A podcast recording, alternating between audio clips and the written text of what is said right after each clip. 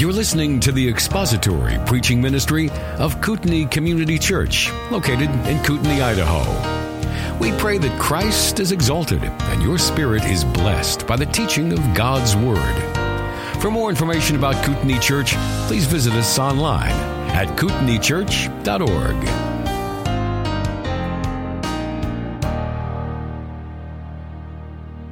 Turn now, please, to your Bibles to Hebrews chapter 9.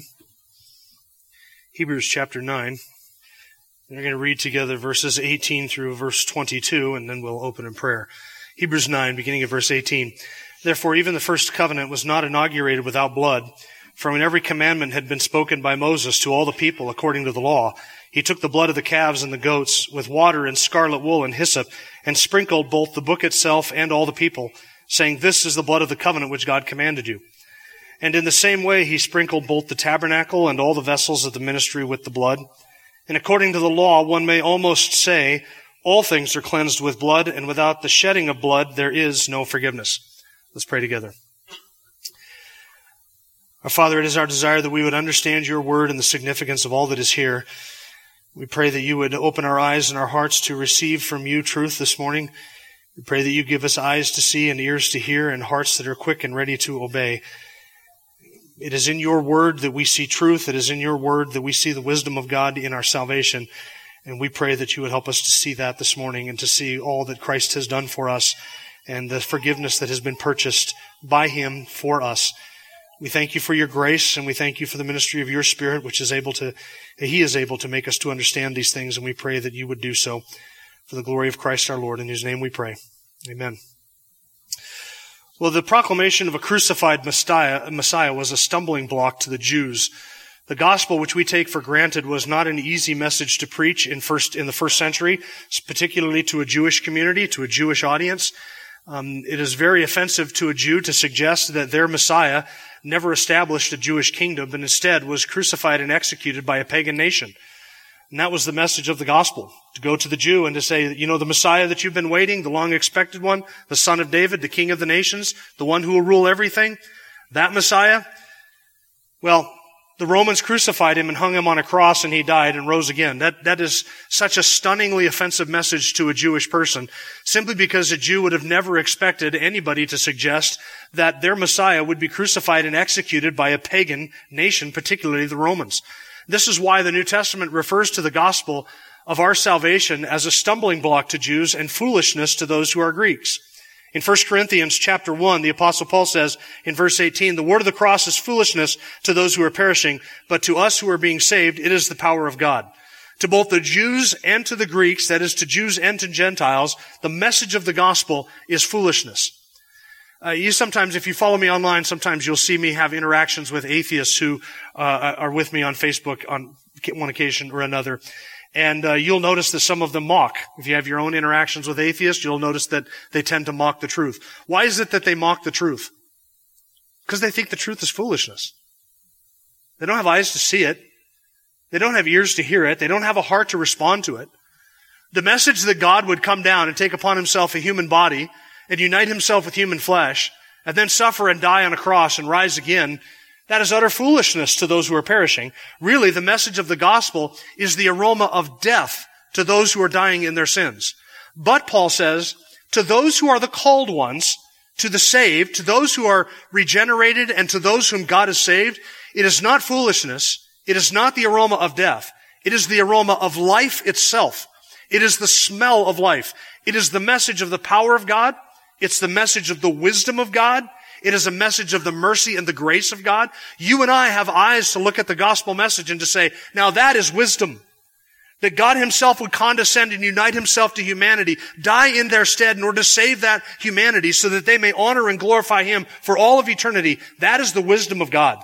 That is the power of God. At some point in your life, your response to the gospel message went from hatred and hostility, from mockery and thinking it is foolishness, to understanding that it is the power of God unto salvation to those who believe. At some point that change happened in your life, if you're saved. If that's never happened in your life, I promise you, you are not saved. If the message of the gospel sounds like foolishness, it is because your eyes cannot see it, and your ears cannot hear it, and your heart cannot receive it, and you do not understand the things of God. So Paul says in 1 Corinthians chapter 2. Paul says, For indeed Jews ask for signs and Greeks want wisdom. But we preach Christ crucified. He didn't give to the Jews the signs. He didn't give to the Greeks the wisdom that they desired. Instead, he preached this message that he calls a stumbling block, that the New Testament calls a rock of offense. Foolishness. But to those who are the called, both Jews and Greeks, Christ is the power of God and the wisdom of God. That's 1 Corinthians chapter 1, verses 22 to 24. The notion of a suffering and dying Messiah to a Jewish person was utter foolishness. It was offensive.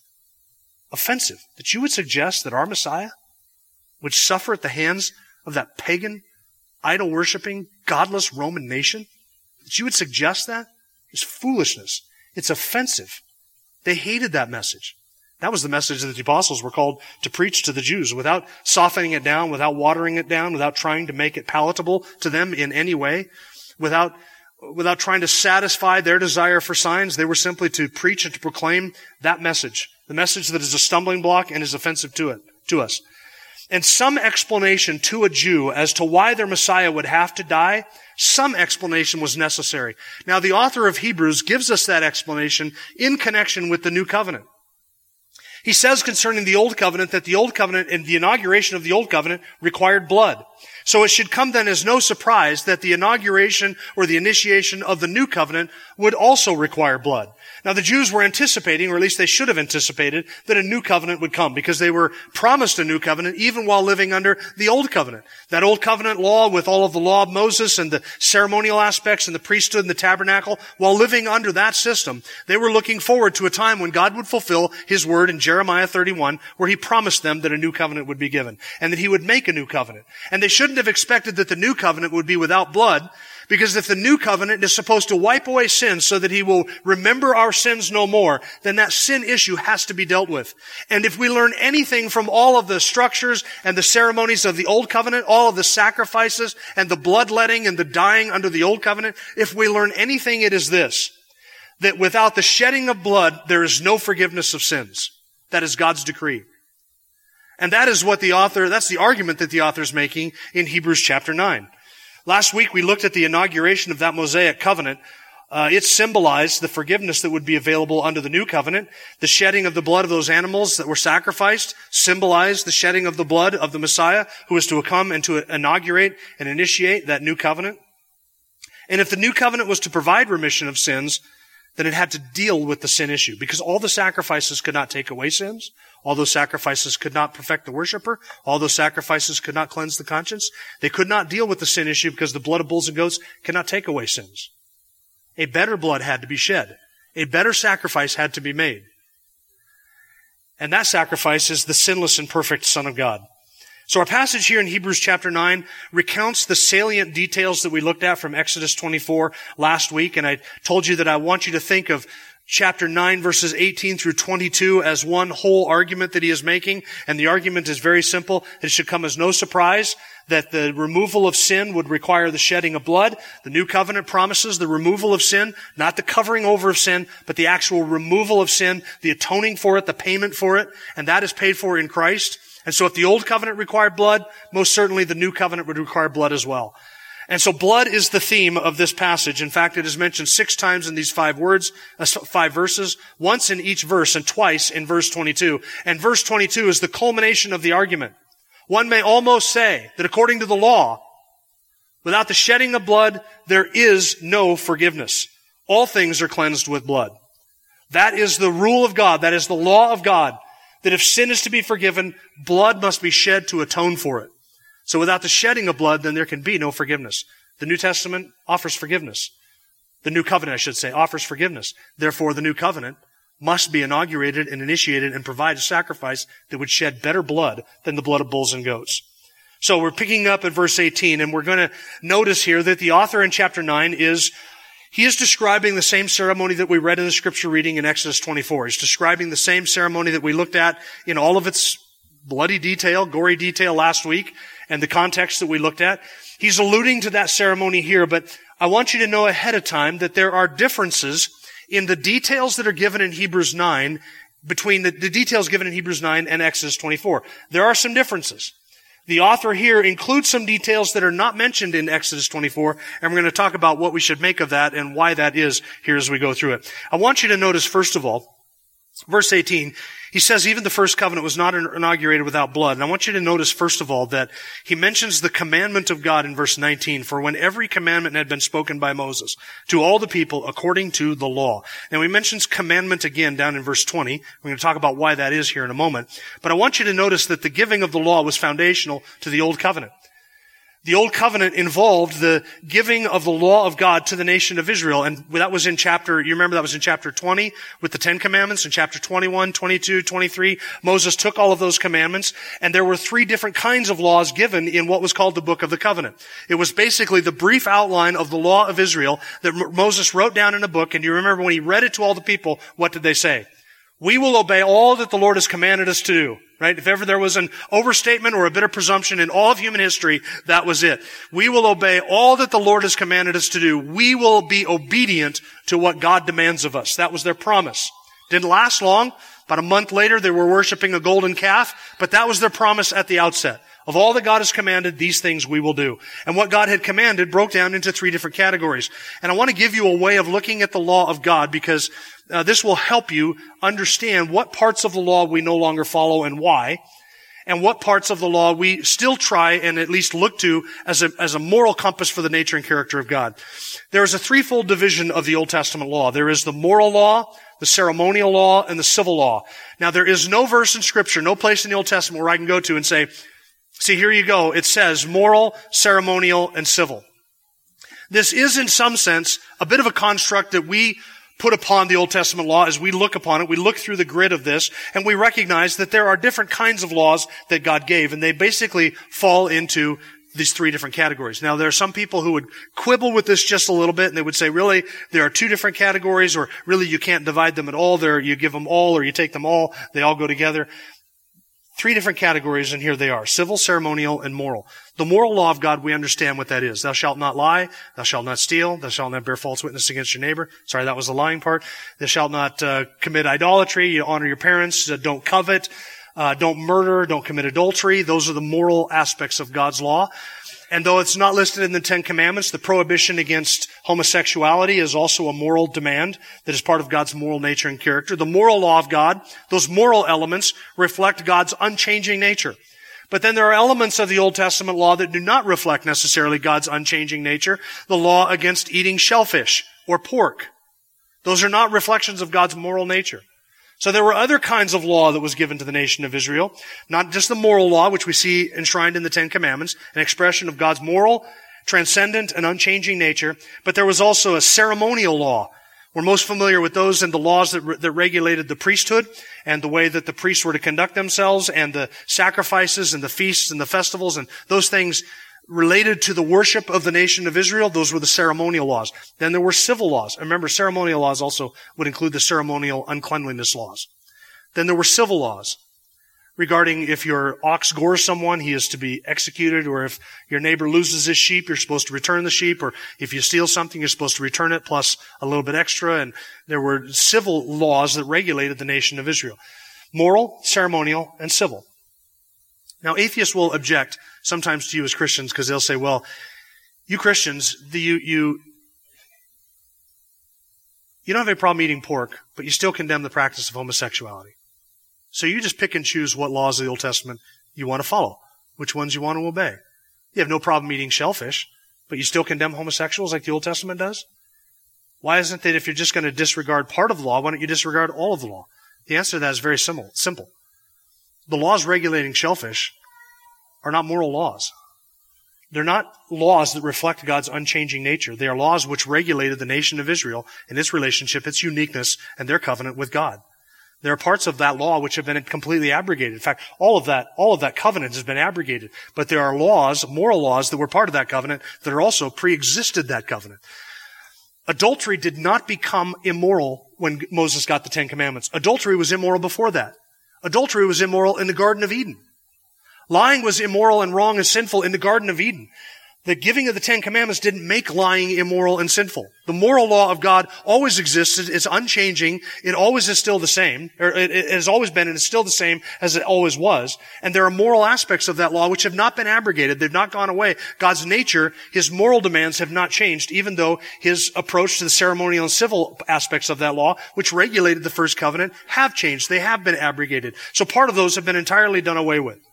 Well, that book of commandment that we talk about in Exodus 20, 21, 22, and 23, those four chapters, they contain ceremonial law, civil law, and moral law. They contained the Ten Commandments, they contained instructions for the priesthood, and they contained different aspects of how the nation of Israel was to govern themselves in a civil sense. They were all combined and they were all mixed together in that book of the law, to which the people said, all that the Lord has commanded us, we will do.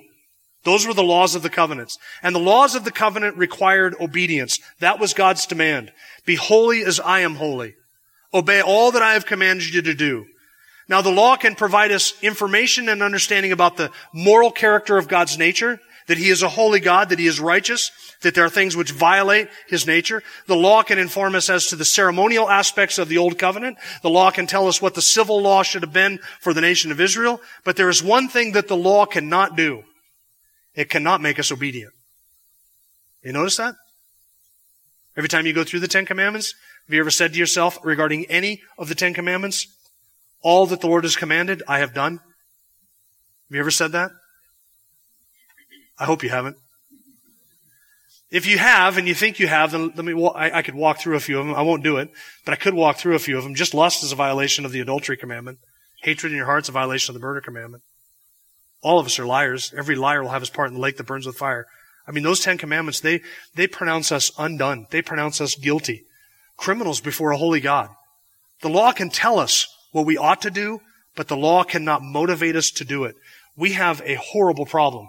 And the horrible problem is that we are unable to obey that law. The demands of that covenant, we are unable to obey them. This is what Israel did not understand when they said, all that the Lord has commanded, we will do. In less than two months, they figured it out. We cannot obey what the Lord has commanded us to do. Because 40 days later, they're throwing their golden Aaron saying, make us a golden calf that we can bow down to. Make us an image of the God who brought us up in the land of Egypt. They didn't keep that covenant. Because the law can tell us what we ought to do, but the law cannot motivate us to do it. In fact, because we are sinners, and because we are wicked at heart, because we are spiritually dead, because we are hostile in our mind and in our works against God, not only are we unable to obey the law of God, we in our natural state do not even want to obey the law of God. We hate those standards of righteousness. We love sin. We love the things we should hate, and we hate the things that we should love. So the law can show us what righteousness looks like, but it cannot create righteousness for us. Because we are unable to obey the law in letter or in spirit. We, we might be able to say, well, I've never committed adultery on my wife, which I have not. But is there any man or woman here that can say, I've never lusted after somebody that is not my husband or wife, or had an immoral thought? Nobody can say that. So even though we might try and keep the letter of the law, we fail to obey the spirit of the law. And even if we could, even if we could not lie for a long period of time, we would hate the fact that we could not lie for a long period of time because our, our heart does not desire to submit itself to the law of God. That's how hostile against the law we are. So we have violated the law of God. We don't like the law of God. We hate the law of God. We cannot fulfill the law of God. And all the law does is condemn us. Thou shalt not lie. And all of us say we're guilty. Thou shalt not commit adultery. And Jesus said, if you lust, you've committed adultery in your heart. And we have to say we're guilty. Thou shalt worship the Lord your God and him only shall you serve. Our hearts are idol factories. We produce idols one after another and bow down to them in our hearts. We're guilty at every count.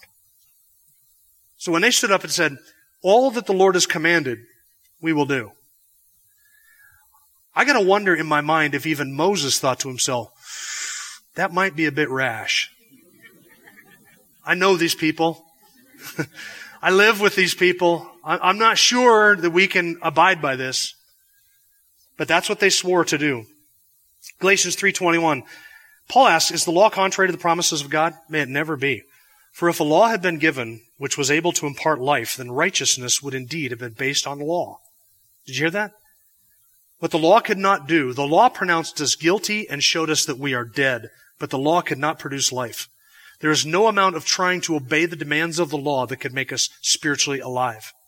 Because if righteousness and life could come by keeping the law, then God would have just said, obey the law.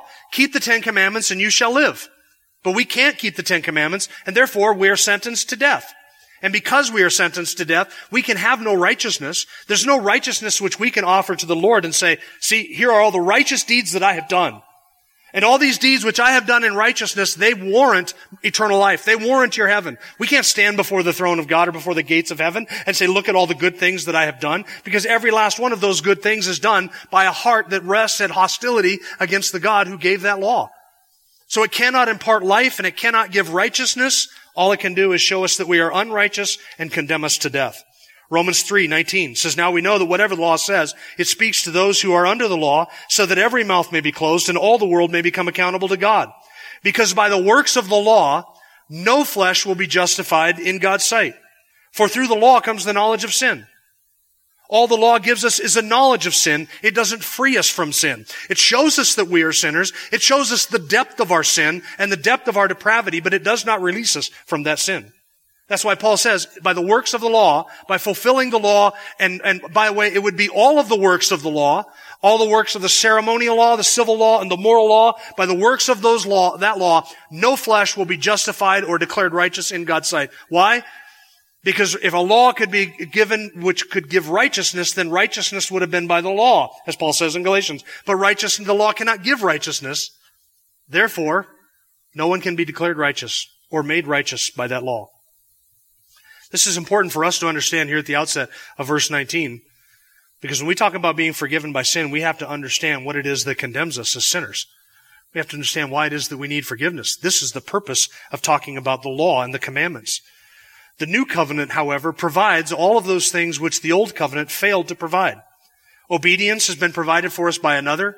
Righteousness has been provided for us by another one who obeyed all of the stipulations of that covenant and obeyed the law and did righteousness and only righteousness, that had to be done on our behalf. It is not enough just to have our sins forgiven and our slate wiped clean. We need a positive righteousness. We need a positive credit of merit and righteousness by which we may stand before God and be accepted into His presence. And we can never acquire that by the works of the law. We can never acquire that by any acts of obedience because we are sinners. So every act of obedience is itself a sinful act of obedience unless and until we embrace Jesus Christ and trust Him. And then and only then is that act of obedience, in that act of obedience, all of the obedience of Christ is imputed and credited to our account. And that is how we have life, that is how we have righteousness, and that is the means by which we have forgiveness. So you'll notice verse 19 says, every commandment had been spoken by Moses to all the people, according to the law. What he had done? Give the Ten Commandments given parts of the ceremonial law, some of the civil law. And when he had done this according to the law, acting as their mediator, giving to them what God had said, verse 19 says, he sprinkled both the book itself and all the people. Now, it is in the sprinkling of the blood that here we come across some of the differences, the distinctions between the account in Exodus and the account here in Hebrews.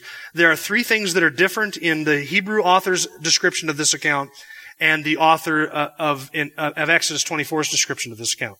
There are three primary differences. I'm going to go through each of them quickly and explain a little bit about why it might be different. And then at the end, we're going to talk about whether differences actually constitute contradictions. Because some people would say, well, see, Hebrews description here is different than Exodus 24's description. Therefore, that's a contradiction. It's not a contradiction. It's a difference, but not all differences are contradictions. Okay? Here's the first difference. Look at verse 20. Uh, sorry, no, verse 19. He took the blood of the calves and the goats with water and scarlet wool and hyssop and sprinkled both the book itself and all the people. Now, the last part of verse 19 has all three of these differences, all three of these details that are different here than we have in Exodus 24. Here's the first one, the, the animals that are mentioned. Exodus chapter 24 only mentions young bulls. Hebrews, the author mentions calves and goats. Say, why does he put goats in there? He, Exodus doesn't mention goats. The reason that he probably adds goats here is because under the law, it is allowable to offer goats according to the law for different sin sacrifices. So he, uh, Exodus simply mentions, uh, Exodus simply mentions young bulls. Hebrews mentions goats and calves. The author of Hebrews is probably citing some sort of a tradition that was uh, attached to Exodus 24, or he had a piece of information about what went on at that covenant cutting ceremony in Exodus 24, that he is giving us some extra detail here. It's not that, it, well, hold on, I'll get on to that later. Second one. The second difference, water, scarlet wool, and hyssop are mentioned in Hebrews, but they're not mentioned in Exodus. Notice verse 19. He took the blood of the calves and the goats with water and scarlet wool and hyssop. Now, Exodus doesn't mention any of those. Exodus mentions sprinkling the people, but doesn't mention how it was done. And so some means obviously had to have been used for sprinkling the people with blood in Exodus 24. And the author here is giving to us that means that was used. He had already mentioned earlier in chapter 9 verse 13 the ceremony of the red heifer and the purification and how red scarlet was used and hyssop was used in that. Hyssop was also used to apply the blood of the Passover lamb to the doorpost of the house in Egypt when the children of Israel were passed over on that night in Egypt before their exodus. So the author is here probably drawing upon those two ceremonies and saying this is what happened at the covenant cutting ceremony in Exodus 24. The third difference, you'll notice that Hebrews mentions that the book of the covenant was sprinkled with blood, but Exodus doesn't mention that the book of the covenant was sprinkled with blood. The book of Exodus mentions that the altars were sprinkled with blood, the blood was poured on the altar, and the blood was sprinkled on the people. There's no mention of the book that Moses wrote containing the law which was sprinkled with blood, but the author of Hebrews mentions it. So what do we do with that? Are those contradictions, by the way? I want you to think carefully about this. Are those contradictions? They're differences of description, but they're not contradictions. Now, if Exodus said he sprinkled all the people, and Hebrews said he didn't sprinkle any of the people, that would be a contradiction. Do you understand that? But if Exodus says he sprinkled the altar and the people, and the book of Hebrews says he sprinkled the altar and the people and the book of the covenant, that's an added detail, but it's not a contradiction.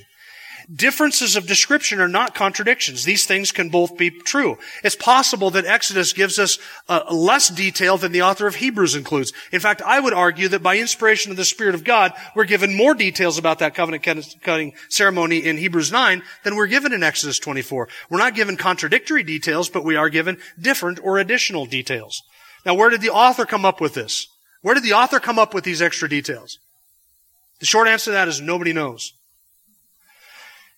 Do you think it's possible that people who lived 2,000 years ago might have had information or books or resources that we don't have today? Do you think it's remotely possible? So the skeptic who says, I don't know where he came up with this, he's obviously inventing this. Could we give the benefit of a doubt to a man who's probably smarter than any of us in this room here today? And suggest that he might have known more about the actual history and events of Israel's founding and Israel's ceremonies, etc., than we might know today. He might have had some tradition that was rooted in scripture and well established and absolutely true that he might have been drawing on. There might have been a book that he had access to which concluded those, included those things. Not an inspired book, not a lost book of the Bible, but a book full of information about those ceremonies that you and I might not have. Is that possible? I think it's possible. So before I charge the Holy Spirit with error, in screwing up the details in Hebrews chapter 9, let's give the author the benefit of the doubt and thank the Spirit of God for these additional details. Because here we find out that Moses sprinkled the altar and the people and the book of the covenant. Notice he says in verse 20, and, and this is part, it is paraphrased from Exodus 24. Verse 20 saying, he said, and, and he sprinkled the blood and said, this is the blood of the covenant which God commanded you. Now that, as a paraphrase, it's a summary of what Moses said, but it's not a direct quotation. I'll give you the direct quotation. While you're looking at verse 20, at what he cites there, I'm, I'm going to read you the words of Moses from Exodus 24, verse 8. So Moses took the blood and sprinkled it on the people and said, here's what Moses, here's what Exodus 24 says, Behold the blood of the covenant which the Lord has made with you in accordance with all these words. Now what does the author of Hebrews do with that? This is the blood of the covenant. But he has a different phrase there, which God commanded you. Why the difference? The author of Hebrews is, he, he is emphasizing something all the way through this passage. And what is it? The commandment of God. He mentions it up in verse 15 when he talks about those who transgressed under the old covenant. He mentions commandment in verse 19. He talks about the commandment here in verse 20. All the way through this passage, he is emphasizing something about that old covenant, namely the commandments that were attached to it. Because one thing that we have to understand before we can long for and appreciate the forgiveness that we have in verse 22 is just how far short of that commandment we have fallen. And so he is emphasizing the commandment and he is eh, eh, doing so in order to emphasize our fallenness, our sinfulness, and what it is that we need to be forgiven of. And we can't understand the depth of our sinfulness until we understand fully the commandment of God and the law of God and how badly we have violated that law. It is only in light of the law of God that we understand our sinfulness. This is what Paul means in Romans chapter 7 when he says, I would not have known sin except by the law. I wouldn't have understood how sinful coveting was if the law had not said, thou shalt not covet. I wouldn't have understood how sinful lying was if the law had said, thou shalt not lie. I wouldn't have understood how sinful idolatry was and worshiping the wrong God and thinking wrong thoughts about God was if the law had not said that doing such a thing deserved death. I wouldn't have understood those things. I didn't understand the depth of my sinfulness when I first trusted Christ. Did you? Is your understanding of your sinfulness the same today as it was back when you first trusted Christ? I hope it's not, because the more we grow and the more we understand of God's righteousness, the more we realize how much we need forgiveness. He wants to tell us that without the shedding of blood, there's no forgiveness of sin. And he wants to underst- us to understand how badly we need that forgiveness. Because we will never come to the solution for our problem unless we understand just how deep and abiding and serious our problem is. It was so serious that it required the shedding of blood to atone for it. Verse 21. In the same way, he sprinkled both the tabernacle and all the vessels of the ministry with blood. Now, this is an, another detail that's not mentioned in Exodus 24. In fact, this is a detail that is something out of the chronology of the book of Exodus, uh, out of the chronological order, because it says in the same way he sprinkled the, the tabernacle. But do you remember last week what we looked at that came after the covenant made in Exodus 24? Do you remember what was in Exodus 25? It was the instructions for the construction of the tabernacle. So at that covenant cutting ceremony, they didn't sprinkle the tabernacle with blood. Because it was after that the instructions for the tabernacle were given and all the details were given and then they built the tabernacle. But the author here is combining that first uh, covenant cutting ceremony in Exodus 24 with a ceremony that would happen later on when the tabernacle was anointed. So he sees them together as sort of forming the same thing. With the people, the people said, all that the Lord has said we will do. And he sprinkled the blood to seal the covenant with blood, demonstrating that that covenant was sealed with blood and the forgiveness of sins would require that blood. He did that. On a later time, he also sanctified and set apart all the vessels of that covenant the tabernacle, the altar of incense, the ark of the covenant, the lampstand, the vessels, the vestments of the priests, all of that was anointed with blood, sprinkled with blood. In fact, Aaron himself had to have blood applied to him before his priesthood was valid. If you read through the book of, I think it's Leviticus, uh, mentions Aaron needing blood on his right thumb and the right toe of his foot and on his vestments. All of those things were set apart and sanctified with blood. The Old Testament worship was a bloody religion. And every time a Jew would come up to the temple or approach the tabernacle, that is something you could see. It is something you could smell. It was something that was everywhere. They were never allowed to think of worshiping God, approaching God, or having their sins forgiven without also thinking sacrifice, bloodshedding. Why that? Why so much blood? Were they just sadistic, sadistic tribal people who had some sort of a sick infatuation with bloodletting? Is that what they were? They weren't at all. There's a purpose for the blood. The reason is because blood is a powerful reminder of sin.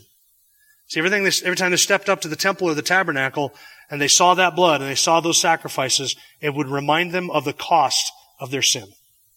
This is what, this is what sin is. This is what sin brings. It brings death. Isn't that what God said in the garden? And the day you eat of that tree, you will what? You'll die. And Adam died that day. Spiritually, he died. And he started dying until he finally died at an old age. And so we look around us and we, we see that death is the result of sin. The soul that sins, it shall die. The wages of sin is death. That's what God promises. The reason we live in a world filled with death, the reason that all of you are dying some of you are going to die soon. Some of you are going to die later. All of you are going to die. The minute you were born, you started to die. And you're continuing to de- degenerate and die until you'll finally die.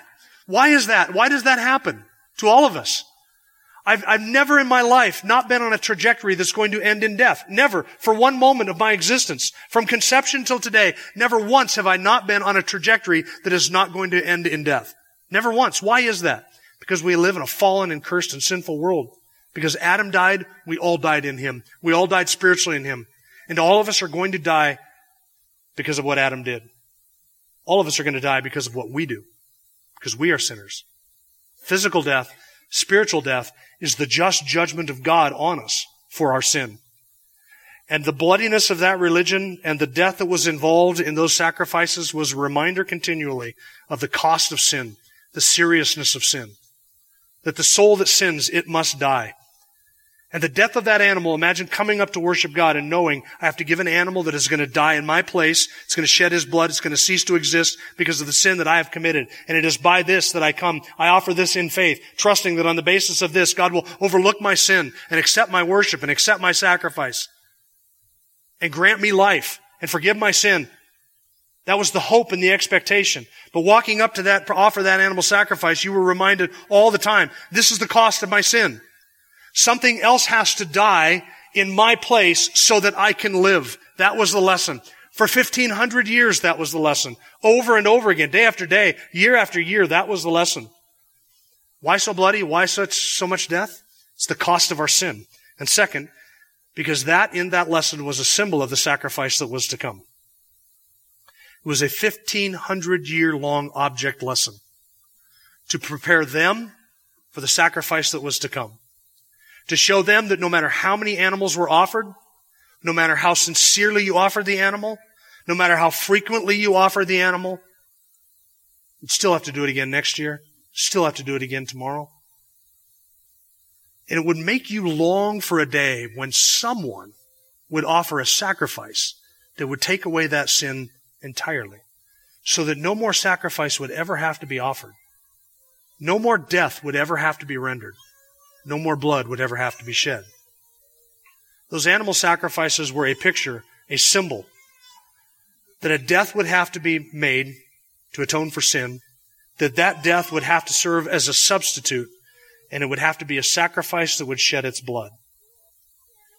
And so on the day that the Lord Jesus Christ died, while he was hanging outside the city on a cross, shedding his blood and giving his life for his people, inside the temple, they were still executing Passover lambs. They were still going about the business of offering the sacrifices. Not even knowing that the ultimate sacrifice, the perfect sacrifice, and the final sacrifice was being offered outside the city on a Roman cross. That sound like a foolish message to you? I hope it sounds like glorious truth of salvation. Like the power of God and the wisdom of God and the love of God and the grace of God and the stunning mercy of God all rolled into one, because that's what it is. Why so bloody a religion? Why so bloody a covenant? To show us that there needed to be a death. It needed to be a substitutionary death. And it needed to be a perfect sacrifice. Not the blood of bulls and goats, not the blood of one person for one person, but the blood of an infinitely righteous, infinitely perfect, infinitely holy, infinitely glorious one on behalf of not just one other person, but of an unspeakable multitude of all from every tribe and kindred and tongue and people, any and all who will come to that substitute and lay down their arms of rebellion and bow the knee and repent of their sin and their law breaking and their lawless deeds and trust in that one sacrifice that God commands. If you trust in it, you shall live. No more sacrifices necessary. You can have forgiveness. Without the shedding of blood, there's no forgiveness of sins. But with the shedding of that blood, there is forgiveness for any and all sins. Every sinner that will come to Him will be forgiven of their sins. I promise you that. No matter how deep your sin is, no matter how dark your sin is, no matter how long your sin has been going on, there is atonement and there is provision in that one sacrifice.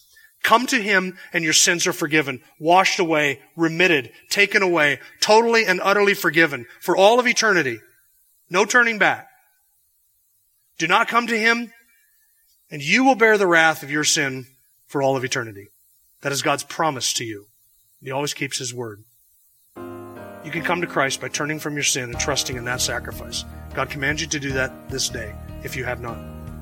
If you're a believer in Jesus Christ, you have the full confidence that all of your sins have been remitted, forgiven, taken away because of that one sacrifice. Thank you for listening to the latest podcast from Kootenai Church. If you'd like to learn more about Kootenai Church or to donate to our church ministry, you can do so online by visiting kootenaichurch.org. We hope you enjoyed this podcast and pray you'll join us again next time. Once again, thank you for listening.